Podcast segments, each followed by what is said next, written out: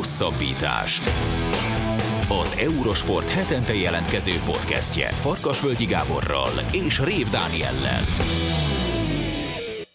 Sziasztok! Ez a Hosszabbítás Podcast tizedik adása, amelyben ezúttal most először nem két témával, hanem egy nagy témával foglalkozunk, ez pedig az Európai Szuperliga, amely egyelőre úgy tűnik, hogy nem fog megvalósulni a közeljövőben, de hogy hogyan alakult ennek a története, és miért bolygatta fel teljesen a labdarúgás világát, arról fogunk beszélgetni Márta Bencével és Marosi Gergővel, és aztán a műsor végén jön a szokásos ácsirovat ezúttal is.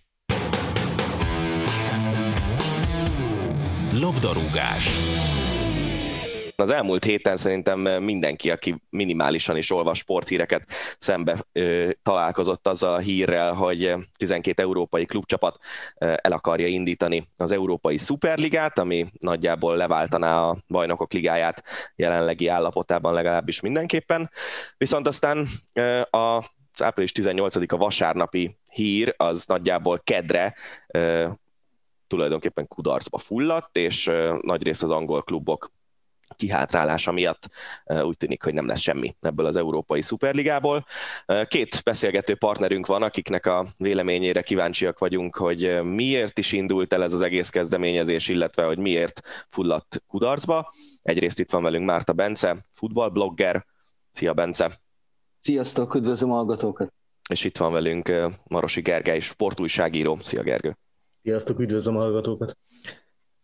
Mind a ketten állandó vendégek vagytok a műsorban, úgyhogy azért nagy meglepetéseket azt hiszem, hogy nem fogtok okozni, de ez azért egy olyan téma, ami tényleg szerintem nagyon polarizálta a futballrajongókat. Van egy olyan véleménycsoport, ami szerint ez a Superliga ez egy szörnyű ötlet, és van egy olyan véleménycsoport, ami szerint, hogyha nem is azt mondják az emberek, hogy szuper ötlet, de elkerülhetetlennek tartják. Ti melyik csoportba tartoztok? Kezdjük Bencével. Először is nagyon-nagyon keveset lehet még tudni erről a szuperligáról ahhoz, hogy határozott véleményt formáljon az ember. Amit lehet tudni az alapján, én, mint hithű futballromantikus, nagyon rossz ötletnek tartom de nem feltétlenül csak a, a, a futballromantikus vonzata miatt, hanem sok más miatt is, ezekről majd beszélgetni fogunk.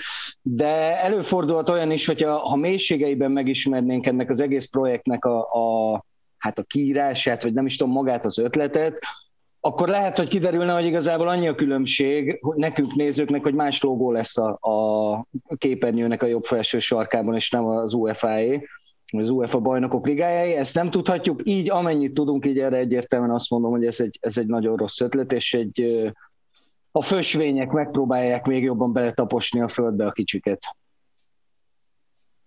Gergő? Nem tudom, hogy egyszerre lehet-e mind a kettő, tehát egyszerre szörnyű ötlet, meg elkerülhetetlen. Ezt el tudom képzelni, hogy hosszú távon ez lesz a, ez lesz a helyzet, hogy egyszerre tehát minden, minden, ami így futballszurkolóként, mert hát nyilván mindenki futballszurkolóként kezdi, úgymond, az futballszurkolóként nagyon elviselhetetlen az ötlet, ugyanakkor meg simán lehet, hogy előbb-utóbb elkerülhetetlen lesz valami ilyesmi létrehozásra, csak mondjuk ennél jobban, mert ez nagyon amatőrnek tűnt.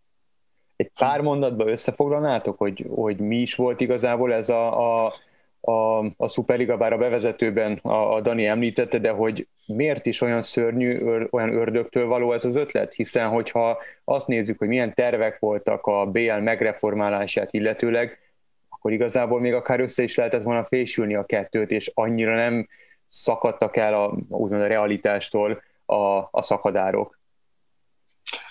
Hát valójában a legnagyobb különbség a jelenlegi lebonyolítás és a Superliga között az, hogy más diszponál a pénz fölött. Tehát a, legnagyobb kluboknak abból lett elegük, hogy iszonyatos befektetésük van abban, hogy nekik olyan csapatuk legyen, amivel évről évre a bajnokok ligájában szerepelhetnek, de a pénzből épp, hogy csak visszacsorgatnak nekik.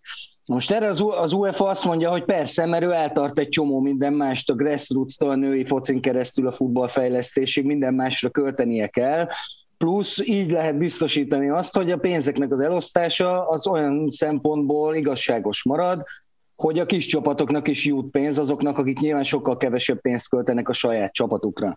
Tehát ezt a státuszkót akarták felrúgni, egyébként az ötlet nem új, négy évvel ezelőtt az ECA-nek az egyik meetingén gyakorlatilag ugyanezt a tervet prezentálta Andrá Agnelli, aki akkor még a, az európai klubokat tömörítő szervezetnek volt az elnöke, tehát semmi meglepő nincs benne, valójában a Covid előhozta, és az, hogy ezek a klubok, akikről beszélünk, iszonyatos adósságokat görgetnek maguk előtt, amiket most még ez a másfél éves Covid időszak abszolút nagyon durván megfejelt, és ez előre hozta annyira ezt az egész sztorit, hogy, hogy most itt semmiből egy nappal azelőtt, hogy az UEFA bejelentette volna a BL megreformálását, elő kellett hozakodni a terve, azt nem gondolom egy pillanatig se, hogy ez reális lett volna, hogy ez most a nyár végén elinduljon ez a sorozat. Látszik a honlapjából, meg abban, hogy nagyon sok kérdésre még nincsen válaszuk nekik se, hogy ez egy teljesen előkészítetlen dolog volt, és a kapkodás és ez az óriási anyagi kár okozta, hogy most előhozták.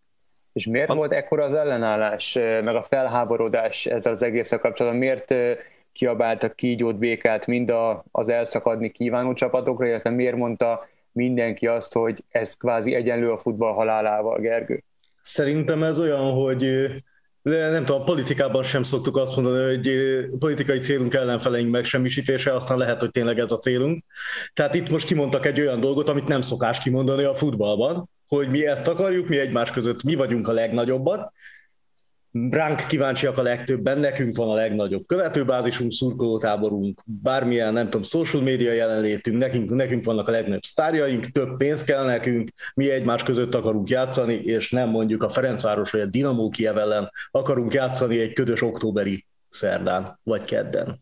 És, és, és ez egy ilyen, szerintem egy bizonyos szempontból ez egy tabu volt, ezt nem szokás így nyíltan kimondani, bár nyilván nyilatkozgatni szoktak róla, de hogy így egy az egyben bevállalták, és szerintem lehet, hogy nem számoltak azzal, hogy erre mennyire. Ez, ez egy olyan dolog, amiben nyilván mindenki tisztában van, aki focit néz. Azzal is mindenki tisztában van, hogy egyre szűkül azoknak a csapatok köre, aminek van bármi esélye odaírni mondjuk a bajnokok ligája legjobb nyolc közé, vagy pláne négy közé gyakorlatilag a meglepetés esélye minimalizálódott, mert annyira akkorára nyílt az óló a szuperklubok és a többiek között, na de de, de legalább eddig senki nem mondta azt, hogy mi nem akarunk a plebszel játszani. Most meg azt mondták, hogy gyakorlatilag nem akarunk a plebszel játszani, mert nyilván az a maradék két alapítótag, akikről nem tudtunk még semmit, vagy a maradék alapítótagok, akikről nem tudtunk semmit még, azok azok se kis csapatok lettek volna, három, azok se kis csapatok lettek volna, meg akit szintén nem tudunk, hogy öt további tag hogy kerül be, azok is nyilvánvalóan nagyobb közül érkeztek volna.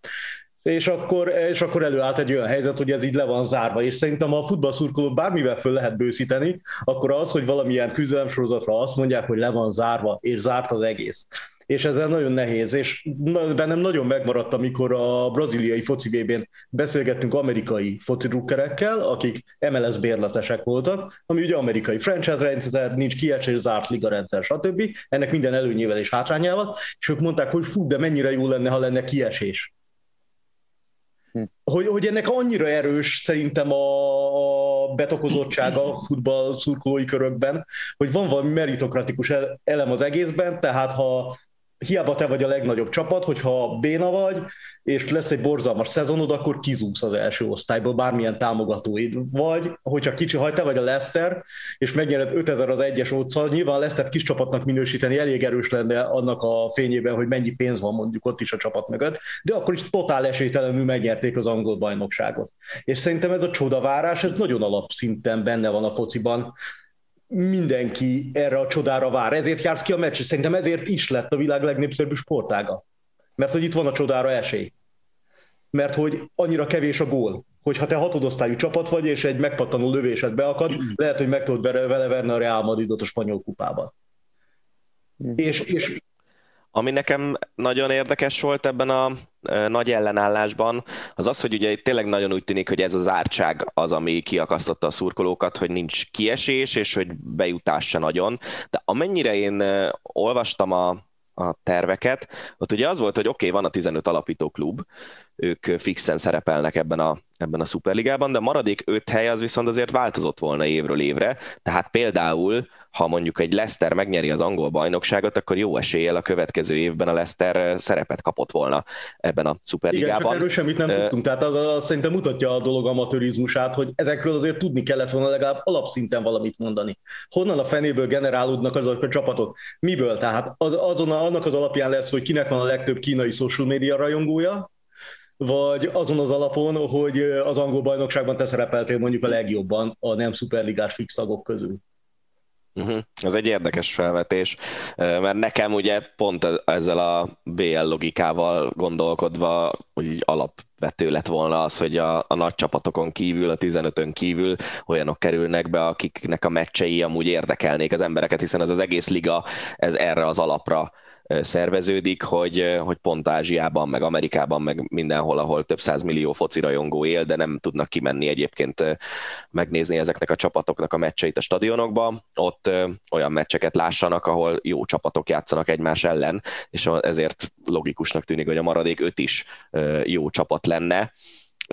Viszont ugye az az ellentmondás számomra a szurkolók viselkedésében, főleg az angol szurkolókéban, hogy egyébként ez a, ebből a 15 csapatból, hiszen ugye itt a Paris Saint-Germainről, a Bayern Münchenről és a Dortmundról volt szó még plusz három csapatként, ebből a 15 csapatból azért az angolok közül minden évben négy vagy öt a hatból, de a többiek szinte mind ott vannak a legjobb 16 között a bajnokok ligájában minden évben.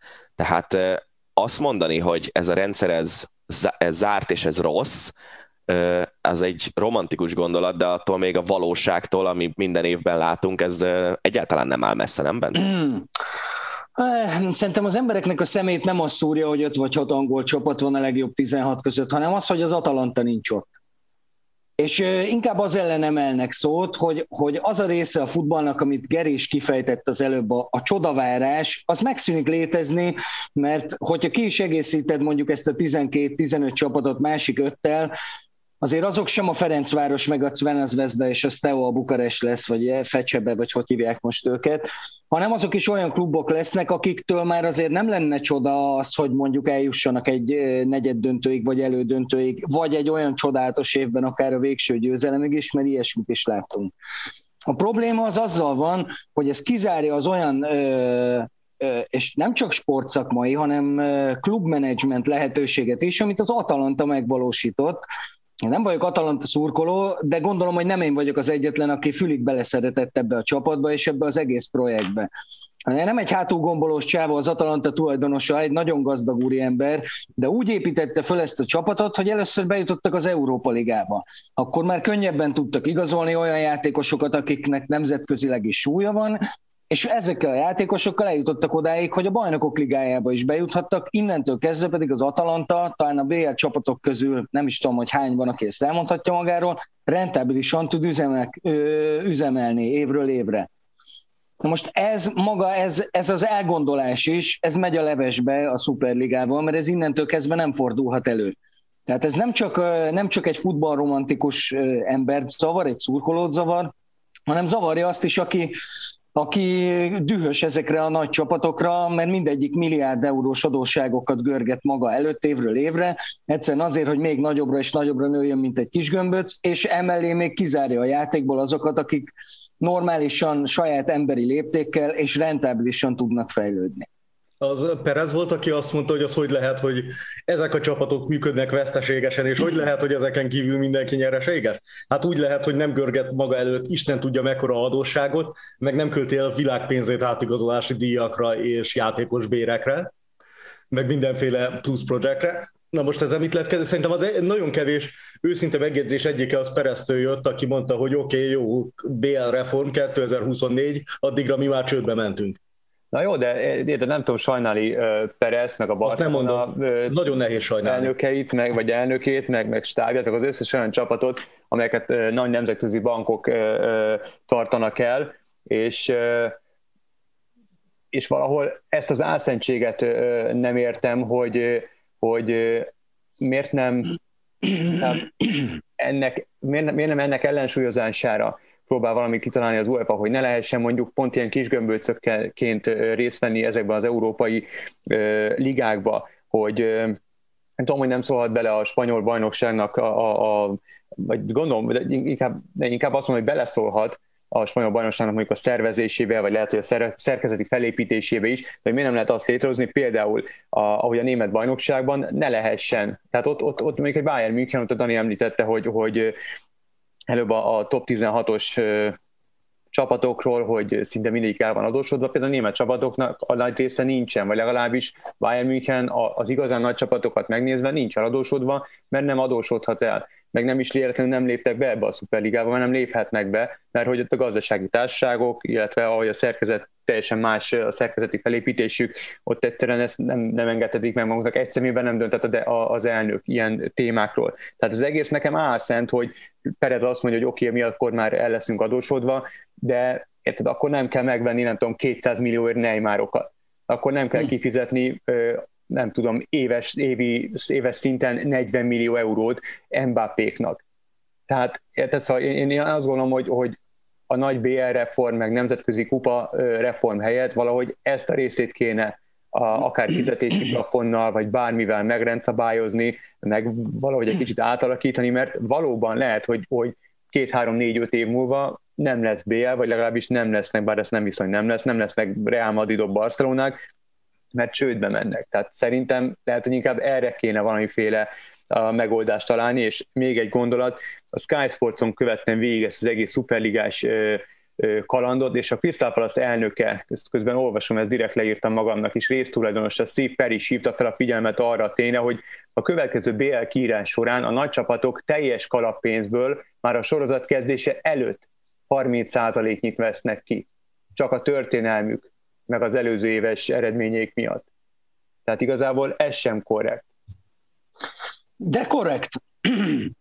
De korrekt. korrekt. És azért korrekt, mert őket, ö, ö, ugye, bocsánat, egy kicsit messzebbre indítom a választ. Ugye Ányelli, aki a Juventus elnöke most még, adott egy hosszabb interjút itt ennek a dolognak a földbeállása után, és abban nagyon-nagyon érdekes számok voltak.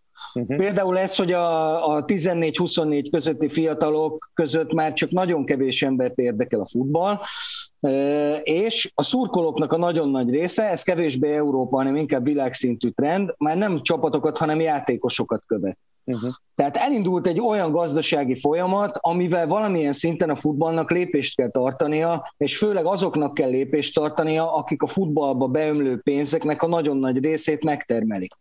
Ezek tulajdonképpen azok a klubok, akik a Superligának a gerincét képezték volna.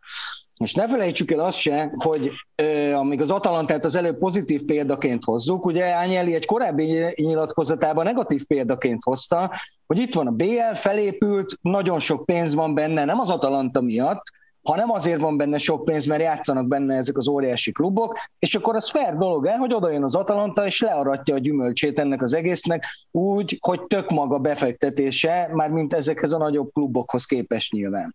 Egyrészt. Másrészt maga az egésznek a, a, a gazdasági felépítését pedig ugye, tehát engedjük el azt is, hogy az angolok a szurkolók miatt léptek vissza, de hogy is a szurkolók miatt egyszerűen Cseferin pénzt adott nekik, vagy valamit felajánlott nekik, hogy lépjenek vissza, mert lehetett tudni, hogy nélkülük nincs semmi, és azt is lehetett tudni, hogy azért nem a spanyolokhoz meg az olaszokhoz ment, mert ők nagyon akarták ezt.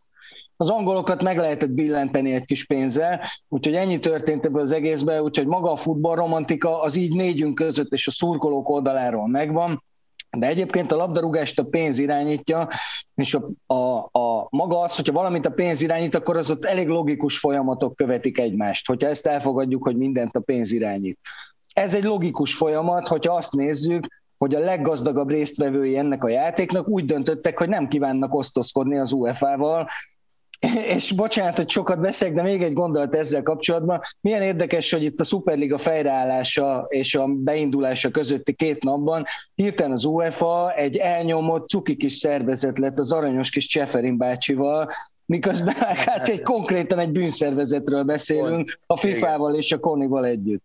Pont ezt akartam mondani, hogy, hogy igazából már tényleg majdnem elsírtam magam itt a nyilatkozatok közepette, amikor a szegény hmm. FIFA meg UEFA elnök nyilatkozott, hogy ők a szurkolókért vannak, miközben a, két, a, a három top sportszervezet közül a kettő legkorruptabb. Csak a, a, Nem, a NOC azért... csak azért nincs benne, mert, mert nincs benne a, a, a foci bizniszben ilyen szinten.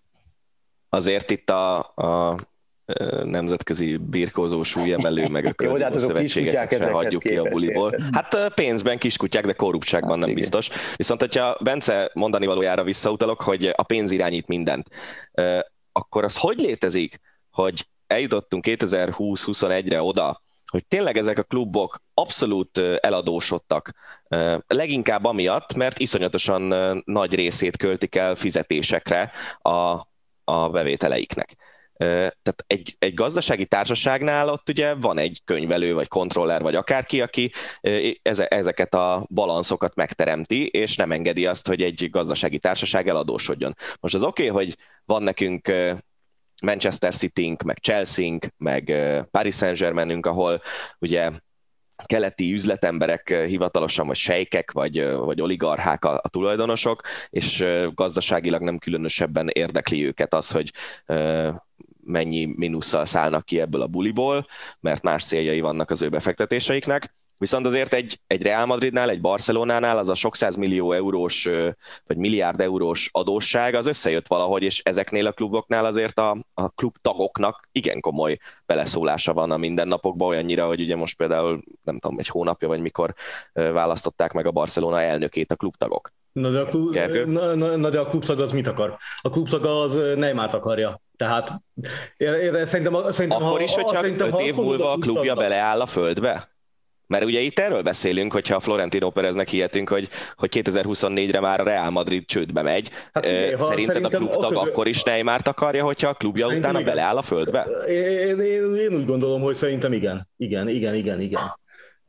Ő sztárokat akar, ő a klubja státuszát akarja megőrizni. Tehát egy Real Madrid szurkolónak, Real Madrid szurkolónak szerintem szerintem az nem buli, hogy nem tudom, a kiemelkedően jó gazdálkodással elértük a hetedik helyet a spanyol bajnokságban mondjuk. Valamelyik lehet, hogy elérnének jobbat, nem tudom. Én úgy gondolom, hogy a szurkoló az a csapat a státuszához azért nagyon erősen ragaszkodik. Tehát ha a saját csapatainkról kérdeznek, nyilván nem esne jó, hogyha valahol a középmezőnyben kiváló gazdálkodással, és tíz évente egyszer elérnék a bajnokok ligáját. Egyrészt, másrészt pedig azért a labdarúgás egy, egy különleges dolog mindenféle szempontból. Ugye itt meg lehet különböztetni egymástól, elég élesen elválik az, hogy, hogy szponzor és mecénás. Tehát aki a futballba pénzt rak, nyilvánvalóan reklám ö, céllal, az azért teszi, hogy megtérüljön a befektetése, mert a futball egy jó reklámhordozó. De ebbe, ennyi, ezekből a pénzekből nem tudna egy Real Madrid és egy Juventus és egy Bayern München működni, ezért szükség van mecénásokra. A futball, tehát ez, ez kiderült ezerszeresen, sikeres topklubot nem lehet rentábilisan üzemeltetni, egyszerűen azért, mert nem jön vissza belőle annyi pénz klubszinten, messze-messze nem jön belőle vissza annyi pénz, mint amennyit bele kell ölni ahhoz, hogy, ahogy Gergő is említette, Neymarok és Messzik játszanak a csapatodban, mert pedig a szurkolók ezt akarják. Ezért ezt egy alapvetés el kell tudni fogadni, és ebből lett elegük a csapatoknak most, hogy, hogy a kalkulált veszteséghez képest a Covid még egy nullát hozzácsapott, vagy egy tizedest eltolt az egyik irányba, és most már olyanok a veszteségek, hogy eljött az ideje annak, hogy azt mondják, hogy oké, okay, akkor mi is szeretnénk rentábilisan üzemeltetni a klubjainkat, de ez csak és kizárólag úgy működik, hogyha mi diszponálunk a pénz fölött, és nem egy ernyőszervezet. Érdekes, hogy ez ennyire meghatározó szempont, mert olvastam egy olyan számot, hogy az UEFA nagyjából a, a BL és az EL bevételeinek a 60 valahány százalékát visszacsorgatja egyébként azokhoz a klubokhoz, amelyek ezekben a sorozatokban szerepelnek, de ahogy korábban is mondtad, csomó minden másra is kell költenie. Menjünk bele egy kicsit mélyebbre a pénzügyeibe ezeknek a kluboknak, mert hogy azt lehet látni, hogyha különböző friss kimutatásokat megnézünk, 2019-20-as szezonra vonatkozó kimutatásosokat, hogy a 12 alapító közül egyedül a Chelsea volt az, amely viszonylag jelentősebb pluszban zárta ezt a 2019-20-as szezont. Bocsánat, de miért? Azt is tegyük hozzá, hogy pontosan. Mond, mond, mond. Hát ugye ott érkezik a szponzorációs pénz lényegében a tulajdonostól, és ezúttal több volt a pénz, mint amennyit elköltöttek. Vagy van ennél konkrétabb okod? Van, kizárták őket az átigazolási időszakban. Ja, tényleg. Az, az nagyon segít, amikor nem tudsz költeni. Igen. De hirtelen mennyivel átlátható, meg jobb a gazdálkodásod. És amikor a Manchester City-t zárják ki, meg a Paris Saint-Germain zárják ki, és mégis megkerülik ezeket a kizárásokat, meg a pénzügyi fair play szabályzatot, arról nektek mi a véleményetek? Mert szerintem egyébként ennek az egész felfújt buboréknak, amiről itt én akartam számokat mondani, hogy szinte minden klub éves szinten 100 millió eurós tartozást halmoz föl. Van olyan klub ebből a 12-ből az AC Milán, amely többet költ fizetésekre, mint amennyi bevétele volt ebben a szezonban, tehát a bevételeinek a 108%-át költötte el fizetésekre, és akkor még egyéb működési költségekről nem is beszéltünk. Csak meg egy pillanatra megállni, hogy ez, ez a, tehát ami, ami, ami nálam abszolút kiverte a biztosítékot, hogy, hogy játékosok álltak oda a mikrofon végre, és, és szitták a klubtulajokat, és a rendszert, és mindent, és kapzsisággal vádoltak mindenkit, itt most nyilván nem általánosítok, de a játékosoknak óriási szerepe van abban, hogy ez az egész foci ide jutott, mert érted, emlékszem arra, hogy amikor az egész Covid kirobbant, akkor azt hiszem pont a Barcelona játékosok, és biztos volt egy pár másik ilyen sztárcsapat is, lázadtak fel az ellen, hogy lemondjanak, uramisten, 30%-kal a fizetésükről, és nem akarta, abban nem mente be, hogy csak 70%-ot kapjanak meg. Tehát ha már kapcsisággal vádoljuk a klubtulajokat, a játékosok ugyanúgy benne vannak abban, hogy ez a rendszer idáig fajult. Nyilván nem mindegy, igazán top játékosok, akik nem hajlandóak 40 millió ö, dollárt, eurót, fontot, akármiért sem aláírni egy évre, azok ugyanolyan vastagon benne vannak ebben az egész balhéban, ami kialakult, mert pont ugyanolyan kapzsik, mint a klubtulajok meg az elnökök. Ez biztosan így van, de szerintem, hogyha a piac az önmagában szabályozza magát. Tehát, hogyha nem lenne olyan csapat, amelyik hajlandó kifizetni azt a 40 millió eurót mondjuk Mbappénak, akkor őnek is kénytelen lenne lejjebb adni az igényeiből, és akkor nem 40 milliót keresne, hanem csak 30-at, ami szerintem már egy olyan összeg, a 30 és a 10 is, a 20 is, hogy nem nagyon tud elkölteni, tehát majd nem tök mindegy, hogy mennyi pénzt keresel egy bizonyos szinten. Szerintem ilyenkor nagyon, most ez az az ügy, ez arra volt jó, hogy ilyen nagyon sok álszentség kibukott szerintem, amiről nem szoktunk beszélni. Tehát így gyakorlatilag mindenki hipokrita. Attól kezdve, hogy a, ugye mindenki megmentette a futballt, és mindenki magának vindikálta azt a diadat, hogy megmentette a futballt, szurkolóktól kezdve az UEFA-ig, az tényleg a legvége dolgoknak, hogy az UEFA az futball megmentőjének szerepében tiszteleg, az azért... Hát meg ugye a Sky szakértői, a Sky szakértői, ahol ugye egyértelműen személyes érdekeltsége igen, hát szeretett volna lenni igen, ebben a dologban Rupert Murdochnak. Gary Neville pontosan ilyen jól tud majd érvelni a Superliga mellett, amikor a Sky-nál lesznek a Superliga közvetítési jogai.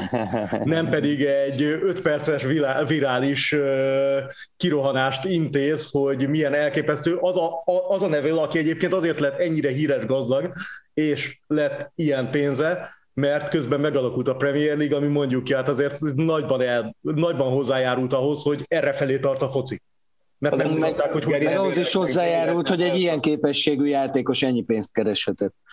bocsánat. Hát, ja, de azért ott, ott Nevilék nem is nem volt, hanem Kereger azért ott mondtak igazságot is nagyon sokat, tehát azért az is érdekes, hogy az angol kluboknál, a, ha megnézzük, akik, akik úgymond szakadároknak nevezték őket, tehát egytől egyik külföldi a tulajdonos ha már az UEFA szóba került, és itt ez a, a, a hipokrita hozzáállás, akkor azért ne felejtsük el azt se, hogy, hogy nagyon furcsa módon Michel Platini rossz politikusként elkezdte beváltani az ígéreteit, és az ő UEFA elnökösködése alatt azért valóban történtek lépések arra, hogy legalább egy kicsit kiegyenesítsék magát, magát az asztal. Na most az a szegény drága UEFA, amit most mindenki annyira sajnált, és a futball megmentőjének szerepében tetszeget, az az elmúlt három évben semmi más nem csinált, csak nyírbálta ezeket a szabályokat, úgyhogy végül semmi nem maradt belőlük, és akkor ott van a Financial Fair Play, amit tulajdonképpen azzal a nagyon is nemes célral hoztak létre, hogy ezt a státuszkót, amiről beszéltünk eddig, ezt megszüntessék, és ne történhessenek meg ezek a dolgok, ez pedig konkrétan a nevetség tárgyává vált. Tehát én, aki matekból végig bukdácsoltam, Faga, te biztos emlékszel, én is ki tudom számolni, hogy hogyan lehet, akkor nem kiskapuk vannak, hanem tátongó kis szakadékok, amikbe a klubok szépen be tudják csatornázni azokat a bevételeiket és azokat a kiadásaikat, amik miatt a Financial Fair Play értelmében büntetést kellene kapniuk. Úgyhogy nevetséges, nevetséges ez az egész, és valóban, tehát akár onnan nézzük is, nem jó ötlet ez, de lehet, hogy mégis ez az egyetlen ötlet, ami, ami működőképes lehet. Azt miért nem tudták ezek a klubok felmérni, hogy a saját szurkoló táboraik hogyan fognak erre reagálni? Főleg Angliára gondolok, ahol ugye lehet, hogy itt nem is volt egyébként akkora az elutasítása ennek a szuperligának, mint amekkora a sajtóban lett, meg a közösségi médiában lett, de 2021-ben kell tudni számolni azzal, hogy egy hangos kisebbség is nagyon erősen befolyásolni tudja a közhangulatot, és azért itt tényleg úgy tűnik, hogy a, a, a szurkolóknak a nagy része az, az, az nem szimpatizál ezzel a gondolattal, maximum csak egy részük az, aki tényleg hangos, és kimegy tüntetni olyan feliratokkal, hogy a hideg sztóki estéinket akarjuk, meg ilyen hasonló vicces gondolatokkal. Nem tudom, szerintem a szurkolókkal nagyon nehéz számítani, ez ilyen izé, ez a wildcard, tehát a bármit dobhatsz, és de nem biztos, hogy tudod, hogy hogy fog reagálni a szurkoló egy bizonyos helyzetben, aztán ha nagyon elszámolod, akkor az problémákat okozhat nyilván. Hát de egy nagy létszámú közvéleménykutatást azt azért nem olyan nagyon sok pénz megrendelni egy ilyen ezer fős mint ami nagy, nagy létszámú közvéleménykutatáson alapult. Szerintem, szerintem, szerintem pont magasról le a szurkolót szerintem alapvetően.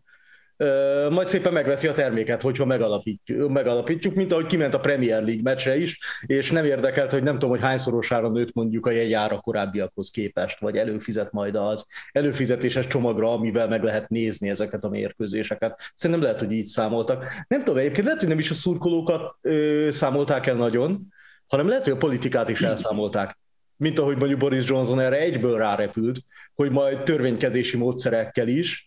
Ez, ez ilyen tök jó, mert ez ilyen marha jó populista, érted? Ez nem, ez nem osztja meg az országot, van egy rangat futballszurkoló. A Angliában azért bizonyos szempontból egy tradicionalisták, mindenkinek tele lett mindene, és akkor ezzel tök jól lehet turnézni, hogy akár adminisztratív vagy törvényi akadályokat gördítünk az elé, hogy legyen ilyen. És, és, és lehet, hogy ezt mondjuk például elszámolták hogy erre nem, erre, erre nem gondoltak, hogy a politika is esetleg ebbe bele akar szólni. Amúgy, amikor... Össze van csapva. Nem csak össze van csapva, ebből is látszik. Nem hiszem, hogy a szurkolók véleménye egyébként bárkit is érdekelne ebbe az egészbe. Egyetértek Gerivel hogy a szurkolói tiltakozások tartottak volna még két hétig körülbelül, és ugyanúgy kiment volna az összes Chelsea szurkoló, aki ott pogózott a, a stadion előtt. Úgyhogy ez, ez nem érdekes, nyilván a politikusok pedig rájöttek. Lehet, hogy a Superliga végét is az okozta, hogy végül Orbán Viktor is elítélte az egészet, és ezt már nem tudta elviselni maga a sorozat. De az, hogy, hogy, hogy mennyire volt összecsapva ez az egész, ezt az mutatja, hogy mi sem tudunk, nagyon keveset tudunk. Tehát, hogy hogy mi lett volna, hogy lett volna Superliga 2, sőt talán Superliga 3, tehát hogy ugyanúgy lehetett volna pénzt csorgatni lefelé. De, de ilyen kérdés, ki lett, kik lettek volna a játékvezetők? Valójában a, a, az egész a szurkolók szempontjából egyetlen egy oldalról jött elő, hogy az UEFA elő tudta húzni azt a nyilvánvaló marhaságot, mert ez egy nyilvánvaló marhaság, hogy ki fogják zárni a saját nemzeti bajnokságukból a csapatokat, akik elmernek indulni ebben a szakadárligában. Ezt Ennek... kérdezni, hogy ezek a, ezek a beígért fenyegetőzések, büntetések, ezeket, ezeket be tudta volna váltani bárki is? Tehát kimaradni a válogatottból, kizárni a BL-ből, kizárni a hazai bajnokságokból a, a szakadárcsapatokat, ezek életbe léptek volna? Ah, ezer százalékát. Gondolj bele, a saját termékedet gyengíted azzal, hogyha nem engeded a VB-re meg az EB-re a világ legjobb játékosait, hát a legnagyobb hülye lennél. A kluboknál pedig most Olaszországban nagy pesgés van, hogy büntessék meg a három szakadár csapatot, de közben meg, ha kizárnák őket, mennyit, mennyivel esne a szériának a közvetítési összege, amit szétosztatnak egymás között? Hát senkit nem érdekelne a szériá. Egy példa erre 2006-2007-ben a Juventus a széria B-ben játszott, meg triplázódott a nézettsége a széria B-nek, és iszonyú komoly pénzeket fizettek a közvetítési jogokért külföldön. Egy csapat miatt. Oké, okay, hogyha nem, lehet, nem lehetett ezeket a, a büntetéseket, szigorításokat, mindent beváltani, ígéreteket beváltani, akkor miért léptek vissza a csapatok? Mondod, hogy pénzt kaptak az angol csapatok, ezt, ezt honnan tudtad, vagy honnan lehet hallani ilyenféle plegykákat, mert nyilván, nyilvánosságra nem hozták ezt a hírt. Hát nyilván sosem fogjuk megtudni, hogy volt-e valamilyen pénzügyi ösztönző. Az angoloknál egyébként szerintem, mintha az lenne a bajnoki szabály, vagy liga szabályzatban, hogy föl vannak sorolva, hogy milyen ö, sorozatokban lehet elindul, elindulni, és abban benne van, hogy UEFA szankcionált a sorozatokban lehet elindulni. Tehát, tehát nem lehet ilyen szakadár izébe belépni közben, és ez alapján lehet, hogy lehetett volna szankcionálni, de amit, amit Bence mond, az totál, tehát most ez olyan, hogy a, nem tudom, azzal, próbál, azzal próbálok meg kemény gyereknek tetszelegni, kimegyek a csatatérre, majd én magam lemészárlom az elit egységemet, hogy milyen jó vagyok. Uh-huh. Tehát ez, ez, ez, szerintem nem igazából, nem tűnik egy racionális stratégiának. Fogjuk, igen, kirakjuk innen az összes nagy csapatot, nagyon jó, és akkor a következő évben mondjuk a televíziós társaságok, azok tolongani fognak nyilvánvalóan a, nem tudom, Atalanta Olimpik Marseille mérkőzés közvetítési jogáért. Nem. Nem hinném. Nem valószínű. Tehát itt nagyon nehéz olyan fenyegetéseket előhozni szerintem, amit, amit bárki be tud tartatni tényleg nem tudom, hogy hogy lehet. Az le, azt lehet, hogy elképzelhetőnek tartom, hogy az, e- ha az EB-ről nem is, de mondjuk a Katari VB-ről kiszórni, de hát akkor is, akkor is olyan jön a közvetítő társaság, hogy hello, tehát én meg szeretném, hogyha nem tudom, Messi vagy Ronaldo még ott lenne a pályán. Mert hogy nélkülük azért nem az igazi ez a dolog. És nyilván a játékosokkal. Itt azon gondolkozom, hogy itt egy ilyen alapvető bizalmi válságot viszont teremt ez az egész. Tehát most már aztán garantáltan tényleg senki nem bízik semmi. A szurkoló minek bízna a klubvezetésben, mert a klubvezetés a büdös szó nélkül megmutatta, hogy ők pont le vannak ejtve, majd megveszitek a merchandisingot, és körülbelül ennyi a szerepetek. A játékosok, most kérdez, a játékos ott játszol, és aztán bejelentenek egy ilyet, majd elkezdenek fölötted keménykedni, hogy te honnan leszel kizárva. Közben te játékosként nem csináltál igazából semmit. Az edzők ugyanígy, ugye ők sem voltak beavatva, sőt Mádini mondta, hogy még az őszintjére sem szivárgott le a dolog a Milánnál. Igen. Amiben Mádin mint sportigazgató? Sportigazgató? Sportigazgató. Igen. Azért az erős, amikor a sportigazgató nem tud egy ilyenről. Hm. Hogyha igazat mond. Nyilván feltételezve, hogyha mindenki igazat mond. Akkor ezek után ezeknek a kluboknak, meg, az, meg a szervezeteknek egymással kellene tárgyalni. Most képzeld el azt a jó hangulatú tár, tárgyalást, amikor leül az UEFA Perezzel, vagy Anyellivel. Vagy ezek így egymás között eladsz egy játékost, és elkezdesz tárgyalni ezekkel a klubokkal, akik szépen mondjuk a Angliában nagyon hörög az összes klub, ami nem volt benne. Képzeld el, jön, nem tudom, Everton fogalmam nincs, Everton Arsenal tárgyalás, mennyire szívesen fognak egymással leülni. Tehát ez ilyen tök jó, ilyen sikerült egy egyébként sem feltétlenül jó szituációt egy totál toxikussá továbbfejleszteni. Tehát ez kiváló. Előbb-utóbb úgyis szét fog robbanni az egész valószínűleg, mert, mert ez nem hiszem, hogy folyhat így még sokáig. És ráadásul... valami. Ráadásul ez ugye oké, okay, hogy a klubok egymáshoz képest is egy ilyen bizalmi válságba kerülhettek, de egy PR katasztrófa ez az egész. Tehát amit Bence is említett, hogy nincs egy normális honlapja a Superligának, nincsenek információk. Bejelentettek valamit, és én itt azt gondolom, hogy, hogy egyértelműen az UEFA BL reform tervezetének a bejelentését megelőzendő, ami csak félig volt kész, és és aztán bíztak abban, hogy, hogy ez valamilyen pozitív fogadtatásra talál, és ezért is kérdeztem, hogy miért nem szondáztatták meg a szurkolókat, hogy mennyire örülnének egy ilyen uh, ligának, mert, mert így egy, egy olyan PR katasztrófa lett ebből az egészből, amit hát én nem is tudom, hogy mikor volt utoljára. Ezt kommunikálni ilyen. Emlékeztek hasonlóra? A magyar foci EB pályázat. amikor a reptéren a magyarázkodtak a szervezők. Lehet, hogy volt valami bájosan amatőr ebben, még csak bájos sem, csak a ja, Oké. Okay. Igen, meg ez ugye a mi kis, mi kis magyar focinknak egy ilyen kis színes jelenete, de ez viszont tényleg itt a világ legjobb klubjai, meg legnagyobb klubjai futottak bele egy ilyen őrült bénázásba. De most ezek után hidd el ezeknek a kluboknak, hogy ők a futball jövője, akik a Florentino Perez is megmentette a futballt a múlt héten, ugye? Igen, ő is. Tehát ezek a klubok a futball jövője, a Szent vivői, akik utat mutatnak a futballnak egy szebb, fenntarthatóbb, stb. jövőbe akik bejelentenek egy ilyet, és gyakorlatilag csinálnak egy WordPress sablonfájlt, a sablon oldalt, amit én is meg tudok csinálni, de legalább merchandising lett volna, hogy lehessen szuperligár bögrém, de még az sincs. Most érted, ezeket most annyira, tehát annyira leégtek, hogy annyira nehéz utána őket komolyan venni, amikor ők ilyen nagyszabású terveket hangoztatnak. Tehát ha nagyszabású terveket hangoztatsz, akkor segít az, hogyha elsőre nem teljesen amatőr hülyeként jössz le. Méghozzá így jöttek le akkor innentől kezdve mi a következő lépés? Tehát Angliában most már a szurkolók, meg nyilván a sajtó egy része tulajdonosváltás sürget, szeretnék megreformálni az angol bajnokságot, hogy körülbelül úgy működjön, mint mondjuk a német tulajdon szinten, tehát hogy ne lehessen a, a, az, az elnököknek, tulaj, klub tulajdonosoknak ne lehessen szabad keze. A, mi, innen mi a következő lépés? Hogy lehet valahogy ebből az egész PR katasztrófából kijönni? A, mi, mi, lesz, mi lesz szerintetek a jövő? Nem vagyok gazdasági szakember, de hogyha igazak azok, amiket sejteni lehet, akkor a, a Superligában résztvevő vagy oda vágyakozó klubok, és még mellettük másik, a többi nagy klub, olyan hihetetlen gazdasági problémákkal küzdenek, hogy ha nem lesz Superliga, akkor tényleg előfordulhat, hogy lesz közöttük, amelyik beleáll a földbe. Hát ne felejtsük el, hogy itt a klubok közül azért a Juve most már csak az idei évről 120 millió eurós veszteséget görget maga előtt. Az Internek meg kellett beszélni a játékosával, hogy nyárig a fizetésekre haladékot adjanak, tehát olyan szintű problémát a Barcelonát meg hagyjuk is. Most megjelent ugye nem olyan régen egy táblázat valamelyik ilyen mértékadó oldalon, hogy melyik klubnak mennyi az adóssága, és mindenki ez olyan nem is olyan kevés, vagy nem is olyan nagyon sok. Hát igen, de azok csak a rövid távú és lejáró tartozások voltak. A teljes összegek azok ilyen milliárd eurók. Valami 5,5 Tehát... valami milliárd fontot görgetnek ezek a klubok, amik benne lettek volna maguk igen. előtt. Úgyhogy a Liverpool például nincs benne. Tehát azért az... A Barcelonánál is azt hiszem volt olyan decemberben vagy januárban, hogy nem jött fizetés.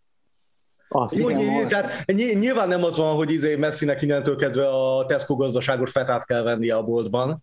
Tehát erről azért, erről azért viszonylag kevés szó, de, de, de teljesen mindegy, ennek ellenére milyen, hogy egy ekkora klubnál mondjuk csúsztatni kell a fizetést, mert akkora közvetlen anyagi problémák lehetnek. Igen. Tehát magának az egésznek azt többször elhangzott tőlünk, hogy amatőr, amatőr, és hát látszik itt az egésznek a, a, a kommunikációjából, hogy, hogy ez össze van csapva, és egyszerűen olyan helyzet alakult ki, hogy az a dolog, amit két év múlva teljesen simán előkészítve, aláírva, szerződésekkel megtámogatva el lehetett volna indítani, azt most kellett, mert olyan a helyzet gazdaságilag bizonyos kluboknál, itt azért a Juve-t szokásra fő kolomposok között emlegetni nem véletlenül, hogy, hogy, hogy, hogy muszáj volt egyszerűen elindítani, és ugye az is látszik, ugye pár nappal korábban Ányeli lemondott a Nemzetközi Klubszövetségnek a, a, a vezetői posztjáról, sőt kiléptette a Juvét is. Ugye erről még kevesebb szó esik, de ugye nem tudjuk, hogy, hogy ott milyen dolgok történtek, de maga ez, hogy itt most mindenki játsza ezt a haragszomrádot, ez azért nem véletlen. Tehát az látszik, hogy a klubok, ezek a szakadár klubok pár nappal korábban még Cseferin arcában mosolyogtak, hogy milyen szuper lesz a BR reform, holott ők már pontosan tudták, hogy egy nap előtte be fogják jelenteni. Ugye Ányeliről ez volt, aki egyébként Cseferin lányának a keresztapja, csak mondom. Igen. ez, ez amúgy egy nagyon érdekes mellékszál, hogy Következő viccelődünk azzal, hogy UEFA maffia, de hát ez, de egyébként, hogy Agnelli Cseferin lányának a keresztapja. Keresztapja. Engem totál egy keresztapa filmre emlékeztet, tehát amikor így megpróbál mindenki nagyjából racionális érvek mellett, egymás mellett élni valamennyire, mert mondjuk mindenki tudja, hogy annyira azért nem nagy, hogy le tudja dózerolni az összes többi uh, ringbeszálltat, majd egyszer csak egyrészt kirobban valami, másrészt ez már személyes. Tehát én azt érzem, hogy amikor hogy ez már valamilyen szinten személyes is lett például Cseferin részéről, és amikor ez már személyes, akkor a racionalitásnak hirtelen sokkal kevesebb szerepe van, hanem matracokra vonulunk, kivesszük a dobtáros géppisztolyt, és elkezdünk tüzet nyitni mindenkire.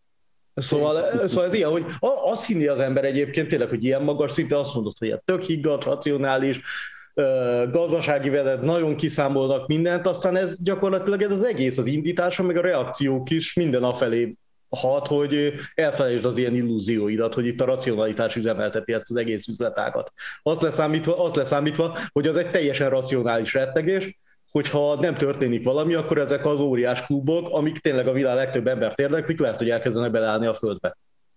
Azt viszont nem tudjuk, hogy, azt viszont nem tudjuk, hogy mi lesz akkor. Tehát egyébként rosszabb lenne a futball, hogyha nem lenne mondjuk Real Madrid? Hát akkor nem, de akkor nem. Bayern hiány. Rosszabb lenne a futball a Real Madrid. Persze, hogy rosszabb lenne, de ezek kellenek Persze. ezek a csapatok. Kellenek ezek a igen, igen, tehát ezt mondom, hogy ugye az ember így hajlandó káron venni, hogy te magatoknak főztétek. Álljatok be a földbe. Nem érdekel. Kezdjétek újra a spanyol, nem tudom, ötből. Majd úgy valamikor. De ugyan, ugyanakkor nem, mert nem így működik, mert hogyha belegondolsz, az egy ilyen tök szomorú európai futballkép lenne, amiben mondjuk nincsen Real Madrid. Persze. Kijött ez a BL reform egy nappal azután, hogy bejelentették a Superligát, és itt ugye 36 csapatos bajnokok ligájáról van szó, és arról, hogy itt is azért a legnagyobbak inkább egymás ellen játszanának, mint egy olyan hagyományos csoportkörben, mint ahol eddig zajlottak a meccsek, és, és aztán lenne valamiféle rendszer kialakítva, ami alapján a legnagyobbak ugyanúgy benne lennének valószínűleg a legjobb 8-ban, meg a 16-ban, mint ahogy eddig is benne voltak. Bence, szerinted ez nagyon nagy különbség a, a Superliga tervéhez képest? Hát óriási különbség, mert maga a lebonyolítása magasról tesz mindenki. Nyilván az UEFA-nak, tehát amit ki lehet ebből hozni, tulajdonképpen azt ezzel kihozza. De a kluboknak nyilván nem a lebonyolítással volt a bajuk, hanem az, hogy nem náluk csenget a zseton, amikor megérkezik. Innentől kezdve valójában, ha azt nézzük, a nagy klubok számára olyan marha nagy változás nem hoz a dolog, Nyilván az ellen már a játékosok elkezdtek szót emelni elég hangosan, hogy, hogy, hogy rengeteg a meccs. És ugye, ugye a földbe állt a Superliga, mielőtt egyáltalán a játékosok kimondhatták volna, hogy ott meg még több lett volna a meccs, és így is már Ugye Guardiolának a szavaira érdemes figyelni mindig, és ő mondta, hogy 400 napos évet kell bevezetni, ennyi, ennyit kell csinálni. Tehát nincsen nagy gond, csak 400 nap kell egy évben, és akkor, akkor elviselhetőek lesznek a terhek. És igen, ez egy olyan dolog, amiről kevesebbet beszélünk, mert azt mondjuk, hogy a, ők a színészek, a sónak pörögnie kell, játszanak több meccset, mert azért kapnak ennyi pénzt. Csak közben meg azt felejtjük el, hogy az, hogy ennyivel több futballmeccset kell játszani egy játékosnak, az a teljesítményére is hatással van, a fizikumára is hatással van, pályafutások törnek ketté, és amíg tartanak, addig sem tudják kihozni magukból mindenkit, mert mindenki hullafáradt ettől a cirkusztól. Igazából az így egy elég szomorú mellékkövetkezmény, hogy így egy dolgot látunk, hogy két, do- két dolog biztos nem számít, az egyik a játékos, a másik a szurkoló. Ami elég, ami elég nagy probléma azért, amikor az egész labdarúgás azért van, mert hogy játékosok játszanak és szurkolók nézik. Tehát enélkül, enélkül nincs üzlet. És akkor ez a kettő egy ilyen totál, nem tudom, feláldozható, meg majd kimennek, játszanak, azok meg majd kimennek és szurkolnak. És nem tudom, hogy ez adott lesz, adott lesz mindig. Ez egy nagyon érdekes filozófiai kérdés, de ebbe most nem fogunk belemenni. Srácok, nagyon szépen köszönjük, hogy részt vettetek ebben a beszélgetésben. Marosi Gergővel és Márta Bencével beszélgettünk az Európai Szuperligáról. Ácsi. A hét legérdekesebb hírei. Ez a hét sem múlik el Ácsi rovat nélkül, tudjátok, ez az a rovat, amelyben az elmúlt hét legérdekesebb híreit mondjuk be címszavakban, és hogyha valamelyik címszó, valamelyik hír kiveri a biztosítékot, vagy megüti az inger küszöbét valamelyikünknek, akkor az a valaki mond egy ácsit, és akkor azt a, azt a hírt egy picit jobban kibeszéljük, úgyhogy bele is vágunk. És hát már megint egy olyan hét, amikor egy egy sajnálatos gyászhírrel kell kezdenünk, elhunyt Monspart Sarolta, az elmúlt héten Igali Dinyána emlék előtt adóztunk, tisztelektünk. Én őszintén szólva nem vagyok egy ilyen nagy tömegsportos, meg, meg tömegfutós arc, konkrétan gyűlölök futni. Viszont amikor Monspart Sarolta bekerült a, a nemzet sportolói közé tavaly, akkor is megjelent a, honlapunkon egy, egy emlék, vagy nem emlékezés, egy, egy őt dicsőítő cikk, és most pedig egy emlékezés is megjelent Kálmán Lacitól. Mindenki, aki kapcsolatban volt, vagy akinek a, akár csak a Monspart Saroltának a tevékenysége valamilyen szinten érintette az ő életét, ő, ők ilyen nagyon durva szeretettel és, és és tisztelettel beszéltek róla, úgyhogy én személyesen nem tudok erre igazából mit mondani, de azok, akiknek azért adok a véleményére, azok tényleg nagyon, nagyon mélyen tisztelték őt, úgyhogy nyilván a, bárki hal meg, az sajnálatos dolog, de, de azt mindenképpen sajnálni lehet, hogy mondjuk Monspart Sarolta csak egy három évet azt hiszem volt a, a nemzet sportolója, vagy szűk egy évet. Na, menjünk akkor tovább labdarúgás. Tottenhamtől menesztették José mourinho Ez igazából nem a múlt héten történt, hanem lehet, hogy a múlt héten, de... de, azt hiszem, hogy pont az, azokban a pillanatokban az nap, amikor történt, a... amikor fölvettük a múlt heti adást. Igen, igen, igen, és pont a Superliga a igen. Ki, kiabálása vagy bevezetésével berobbanásával egy napon menesztették Murinyót. A 86 meccs, 45 győzelem, 11 döntetlen, 24 vereség. Szerintem egy tolmástól nem is rossz. Előjött a Barcelona drukker. Um, mondhatjuk szerinted, hogy, hogy Mourinho kiégett? Nagyon régóta nincsenek Fogalmam igazából sincs. eredményei. Tehát az a baj, hogy, hogy nem... Az Inter az, ami, ami tényleg valamire való komoly eredmény. Az a baj, hogy, hogy nem látunk bele szerintem annyira mélyen ezekbe a, ezekbe a dolgokba, hogy, hogy erről konkrétabb véleményt tudjunk mondani. Én sose szerettem Murinyót, tehát én nekem ugye Mourinho úgy jelent meg a, a képben, a, miután a Portóval nagy sikereket ért el, hogy azt hiszem először volt a Chelsea-nél, aztán a Realnál, aztán az Internél, tehát úgy, úgy rémlik, hogy a, igen, mert a, a Chelsea-nél volt az, amikor odavitte a portóiakat, Paulo Ferreirát, meg Ricardo Carvalho-t, meg, meg ezeket a, a portóból szerzett játékosokkal volt tele a Chelsea egy ideig. Szóval Chelsea edzőként még nem volt vele bajom, ugye Reál edzőként sokkal jobban képben voltam a tevékenységével, és aztán utána Inter, Internek volt az a szezonja, amikor BL-t nyert Mourinhoval, és ott az elődöntőben a Barca ellen egy olyan borzalmasan nézhetetlen taktikával tudta a Barszát, a Guardiola féle gyönyörűen játszó Barszát kiejteni, hogy, hogy az, az végkép, az az ilyen utolsó utolsó szög volt a, a Mourinho koporsójában a lelkemben. Szóval én, én nagyon nem szeretem Mourinho-t, nyilván most az ember nem feltétlenül kívánja azt, hogy, hogy valakit rúgjanak ki az állásából, mert az, az senkinek se kellemes, bár azt hiszem, hogy Mourinho azért némi nyugdíj takarékossággal rendelkezhet, de nem, nem fogom sajnálni, na. A, érdekes, hogy a, a következő év is 29 éves edző Ryan Mason irányítja majd a csapatot az idei végéig, ő a legfiatalabb játékos, aki, illetve szakember, ki valaha edzői megbizatást kapott a Premier League-ben, még egyszer 29 esztendős, Pochettino alatt játszott a csapatba, koponyatörés miatt visszavonulni kényszerült. Én szeretem az ilyen történeteket, amikor fiatal edzők oda kerülnek, és, és lehetőséget kapnak, mert én nem gondolom azt, hogy, hogy ne tudna valaki egy olyan szaktudással rendelkezni, akár 29 éves korára, hogy, hogy ne lehetne belőle jó edző. És ugye van egy csomó példa arra, hogy fiatal edzők milyen szép sikereket érnek el, mondhatjuk akár nagelsmann meg, meg kézilabdában is Berlinben van egy 20 valahány vagy 30 év körüli edző az egyik legjobb német kézilabda csapatnál, úgyhogy szerintem ezzel nincsen probléma. Egy picit evezzünk hazai vizekre.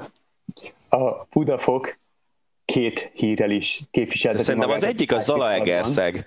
Én, én úgy tudom, hogy a, a stadionos dolog a Zalaegerszegen volt. De, hát a Buda, ja, igen. Lehet, hogy Budafokon lehet, is. hogy Budafokkal játszottak. Ah, mindegy, nézőket engedtek be a stadionba. Ez úgy derült ki, hogy a közvetítésben behallatszott, hogy melyik részét nem mutassák a stadionnak. Hát komolyan mondom, ah, egészen elképesztő. Amúgy a, a, a, szerintem a legviccesebb dolgok ezek a közvetítésben behallatszódó dolgok mellett, igen. És, és az a kemény egyébként, hogy ugye a Covid, meg az árt kapu, az, az ennek, ezek, ennek jót tehetett volna nagyon, hogy olyan dolgokat hallunk adásban, amiket ja. egyébként nem hallottunk volna edzőktől, játékosoktól, hát azért nyilván... Az egy jó mezőgöverzet kellene közvetíteni folyamatosan. Vagy, vagy leülni egy magyar meccselé, mert én évek óta szerintem nem ültem le olyan, hogy egy magyar bajnoki meccset megnézek, vagy ilyesmit.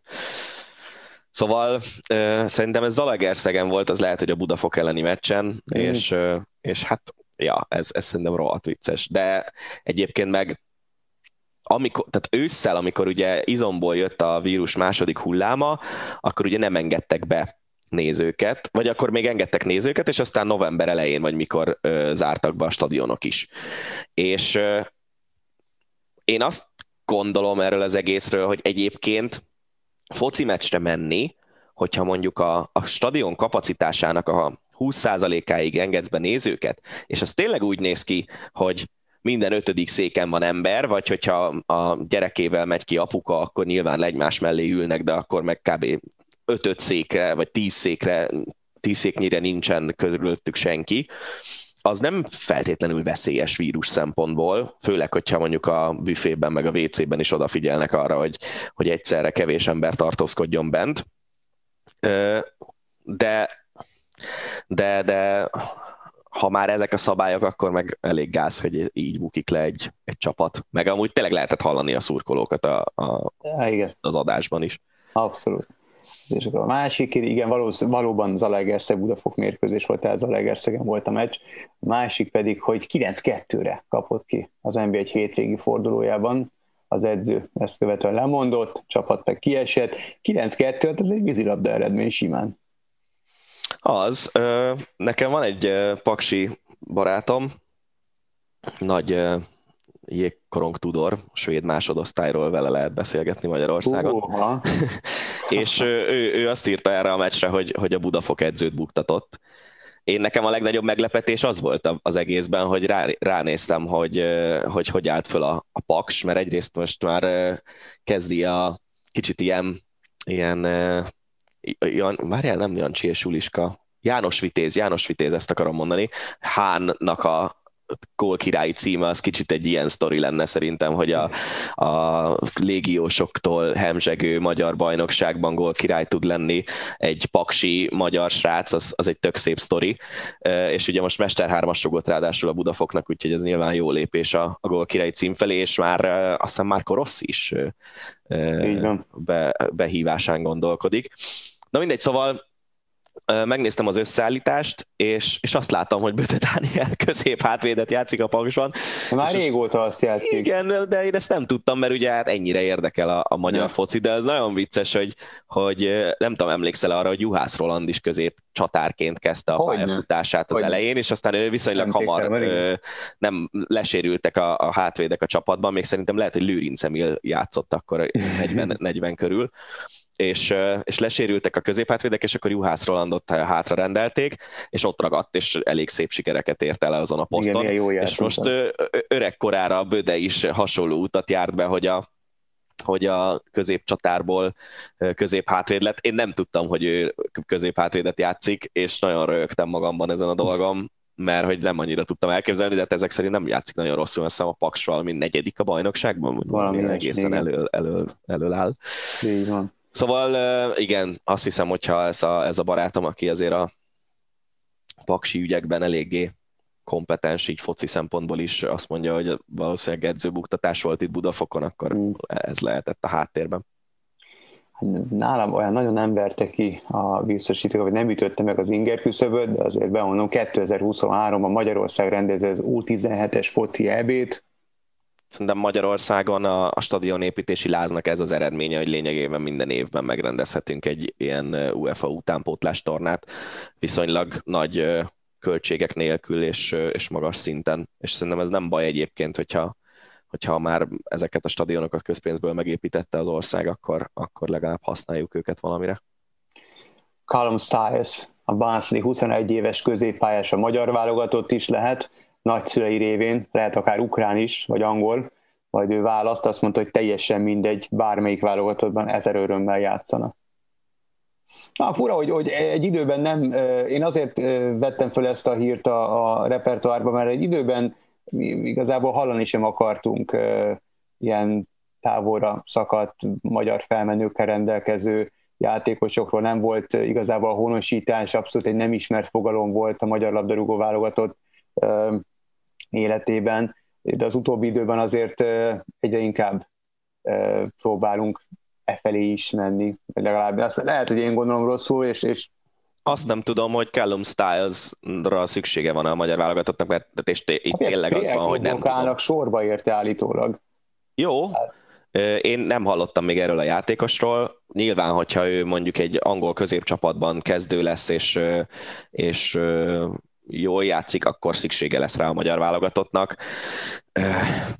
Én nekem ezzel nincsen igazából nagy bajom. Én ugye a hokit sokkal jobban szerettem a focinál, ott, ott ez teljesen normális volt, sőt, ott ugye olyan szinten honosítottak játékosokat, hogy azt hiszem, hogy olyan szabálya van az IHF-nek, hogyha két évet eltöltesz egy ország bajnokságában, vagy egy ország klubcsapatában, mert ugye a, például a Fehérvár már évek óta az osztálybajnokságban játszik, de, de hogy, hogy két évet kell eltölteni mondjuk Fehérváron egy légiósnak ahhoz, hogy, és magyar állampolgárságot kapnia, de hát ezt nyilván megkapják mm. ezek a Persze. sportolók, ahhoz, hogy, hogy szerepelhessen az adott ország válogatottjában, és, és a magyar hoki válogatottnak rengeteg pozitívuma származott ebből, hogy, hogy voltak légiósok, akik fölfelé húzták a magyar játékosokat is.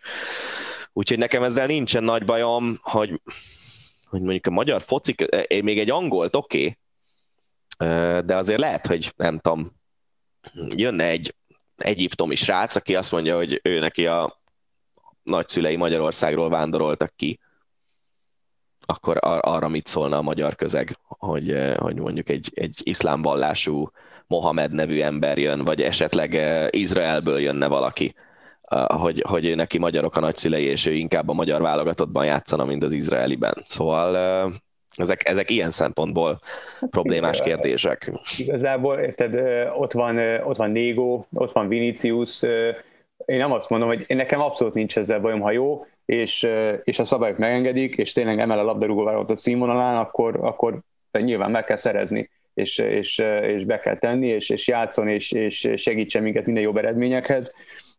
Nekem a... egyébként az lenne, a, az lenne szerintem a, az, az elsődleges ö, szempont, hogy beszéljen annyira magyarul, hogy az a, a játékban ne akadályozza őt a nyelvtudás hiánya. És hogyha ezt a szintet megugorja valaki, akkor felőlem lehet magyar válogatott egész Persze. nyugodtan. Én nem tudom, hogy, hogy ott van, ott van Vili Orbán, és nem tudom, hogy ők, ők hogy Szerintem Vili Orbán, ő, ő, szerintem beszél a... magyarul. Igen, Tehát ő, ő neki ugye jönnek ezek a sztoriai, hogy az apukájával a Tiszán igen, horgászott igen. gyerekként, meg mit tudom én, tehát hogy igen, szóval nem valamennyit biztos beszél magyarul. Négóban nem vagyok biztos, hogy ő, ő hogy beszél hát azért már elég régóta itt játszanak, Vinicius is már. Hát igen, de azért ezek a, szerintem ezek a, ezek a sportklubok körül kialakuló légiós központok, ezek azért ezek azért egy ilyen buborékban tartják ezeket hát a játékosokat. Most ott van Mirko Alilovics, ő szerintem nem tudom, nem akarok hülyeséget mondani, mindjárt gyorsan megnézem, de szerintem tíz éve Magyarországon kézilabdázik,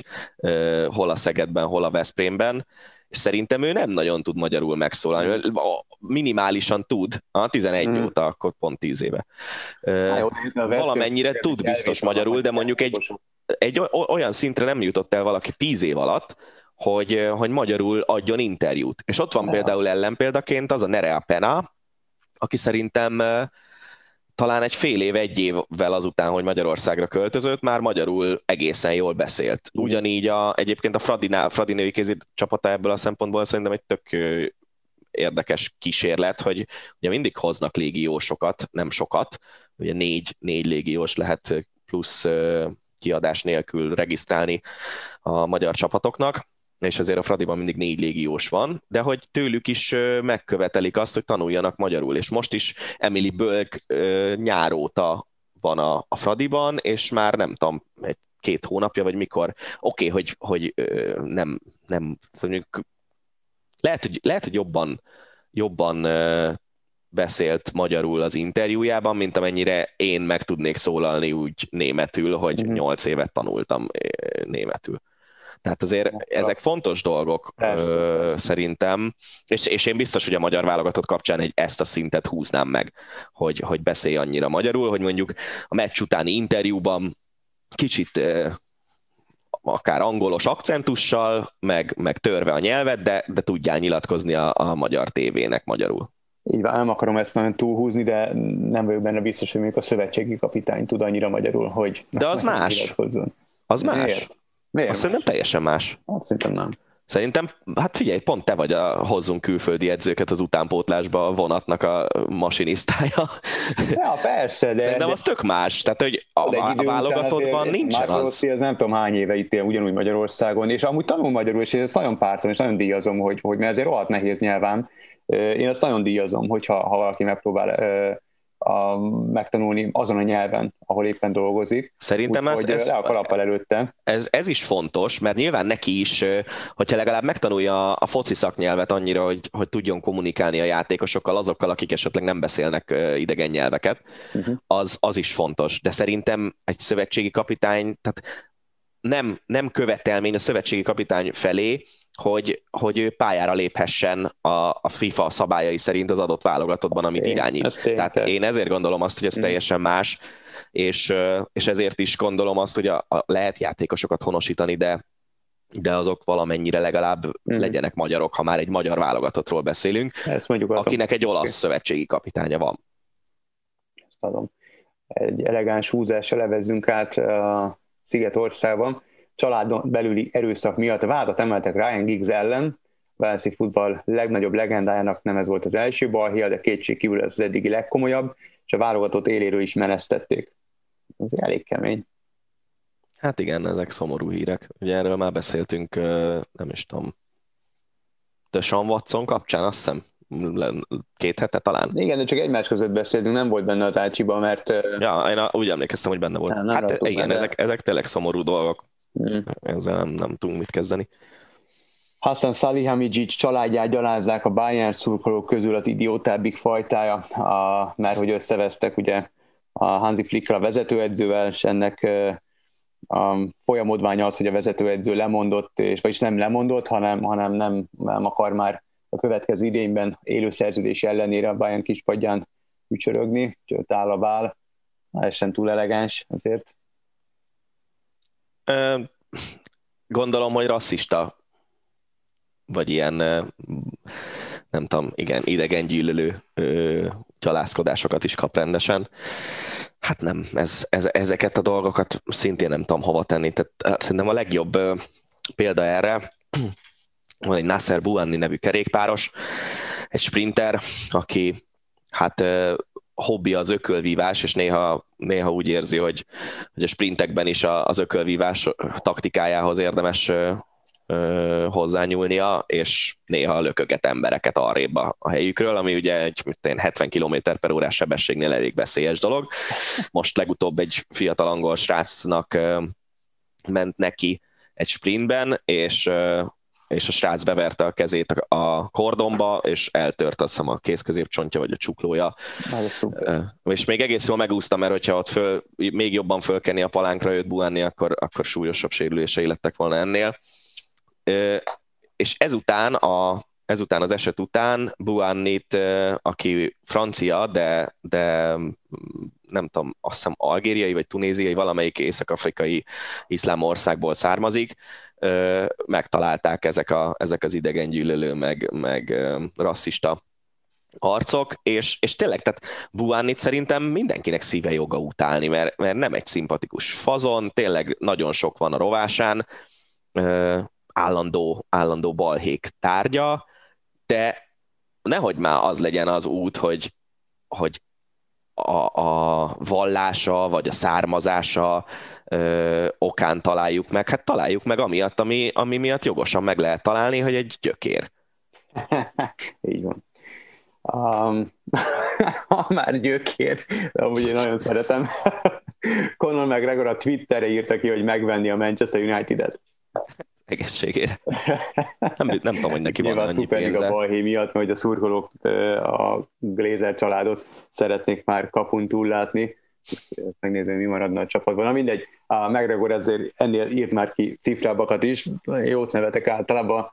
a Neki szerintem fel kell tartani a, a marketing értékét, amit most már azzal nem tud, hogy a UFC ki, egyik ilyen királya, mert most ugye bucira verték ez előző két alkalommal, ha jól emlékszem, nem?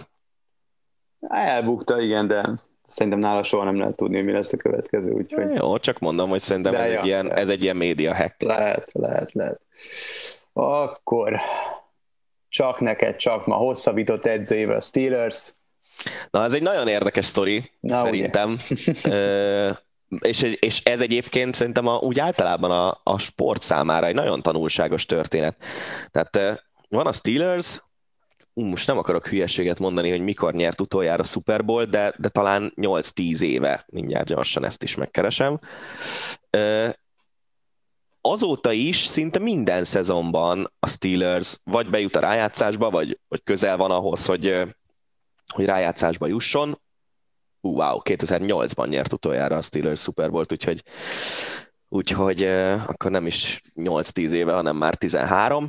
Szóval minden évben a, az NFL jó csapatai közé tartozik a, a Steelers, és mégis a szurkolók sokszor Tomlin fejét követelik, amikor mondjuk nem, nem jut el igazán mélyen a rájátszásba. Szerintem az NFL az pont egy olyan liga, ahol az ilyen a közepesnél jobb csapatoknak van a legnehezebb dolga. Uh-huh. Tehát, hogy belekerülsz egy olyan helyzetbe, hogy van egy viszonylag jó kereted, akikkel azt gondolod, hogy sokáig el lehet jutni, és akár bajnoki címet lehet nyerni, és ezért úgy struktúrálod a viszonylag jó kereted tagjainak a szerződéseit, hogy most minél több jó játékos beleférjen a fizetési plafon alá, viszont pár év múlva ennek ugye meg lesz a bőjtje, hogy mondjuk egy 100 millió dolláros szerződés nem úgy osztasz el 5 évre, hogy 20-20-20-20-20, hanem úgy osztasz el, hogy 10-10, és aztán a maradék 80-at meg három év alatt ki kell fizetned. És ebbe a csapdába futnak bele sokszor csapatok, és a Steelers is ezt nyögi évek óta, hogy Rötlisberger az irányító szerződése például egy ilyen szerződés, és több ilyen játékos van, akik, akiknek többel tartozik majd a Steelers a következő években, mint a, amennyi, amennyit egyébként átlagosan keres egy, egy szerződés ideje alatt. És és innen szerintem nehéz elmozdulni, mert vagy bevállalsz egy olyan szezont, ahol nagyon gyenge vagy, kirugod azokat a játékosokat, akik sok pénzt visznek el, és megpróbálsz újjáépíteni, vagy pedig próbálod fenntartani akár a lehetőségeiden túl is ezt a modellt, és próbálod egyben tartani a mostani csapatot. És most ezt a csapatot próbálják egyben tartani a vezetők. Rötlisberger is ugye megint átstruktúrálta a szerződését, és, és hosszabbított, és ennek szerintem logikus lépése az, hogy Tomlinnal is hosszabbítanak, és tényleg az embernek szerintem nem volt olyan szezonja, amikor negatív lett volna a csapat mérlege. És most már tizenvalahány éve ő az edző. Tehát a, a 2008-as Super Bowl-on már azt hiszem ő volt az edző. Szóval én nem tudom, hogy, hogy miért őrült meg annyira a sport szurkolók tömege, hogy egy alapvetően sikeres edzőt csak azért, mert nem tud az elmúlt években Super Bowl-t nyerni, egy nehéz anyagi struktúrával rendelkező csapat vezetőedzőjeként ki akarnak rugni. Tök jó példa a Cincinnati Bengals, ahol egy-két évvel ezelőtt kirúgták Marvin Lewis-t, és, és a csapat egyből iszonyatosan gyenge lett, és addig a Bengals egy középcsapat volt, körülbelül hasonló szinten, mint a Steelers. Kirúgták az edzőt, mert hogy nem hozta az eredményeket, ugye ő azt hiszem nem nyert playoff meccset, és ez, ez volt a, az, a, az utolsó csepp a poharában, hogy már vagy harmadszor, negyedszer bejutottak a rájátszásba, és, és ott nem tudtak meccset nyerni, ami miatt azt mondták a tulajok, hogy kirúgják, és azóta két szezon alatt nyertek annyi meccset, mint amennyit egy szezon alatt nyertek általában korábban. Hm. Vagy még annyit se. Maradva a tengeren túli bajnokságoknál NBA, LeBron James először hagy ki 35 napnál többet sérülés miatt, 36-37 évesen, az egy egészen elképesztő statiszti- statisztikai adat. Hát rápén a rájátszásra. Hát. Ha bejut a Lakers. Na, bejut azért. Tibo Pino nem indul a Giron hátfájdalmai miatt, ez is csak egy olyan hír, ami amikor az én inger küszöbömet abszolút nem érinti. De hát ez ugye azért érdekes nekünk. Egyrészt, mert, mert Pino egy szimpatikus srác, ő egy ilyen, ami a szívemen a számon stílusú versenyző, és nagyon érdekes interjúkat ad pont emiatt. Másrészt pedig ugye a legjobb magyar vagy az egyik legjobb magyar kerékpáros Walter Attila az ő csapattársa és az ő segítőjeként ment volna a Giro-ra, és most nagyon úgy tűnik, hogy, hogy Walter lehet majd a, a francia csapatnak a, az összetetben kiemelt embere, aki a legjobb eredményt érheti el az összetetben. Aztán meglátjuk, hogy ez az összetett legjobb eredmény, ez, ez pontosan hogy fog kinézni, meglátjuk, hogy milyen célokkal vág majd neki Atti ennek a, a Giro-nak így, de, de még az is lehet, hogy megkapja a csapaton belül az egyes rajtszámot, ami ugye mindig a, a kiemelt versenyzőnek jár, és azért ez egy elég komoly dolog lenne így 22-3 évesen, mm. és a, a második három hetesén. Egy kis snooker, második fordulóban esetleg címvédés, hatszoros VB győztes. Ronny O'Sullivan, nézel a snooker VB-t?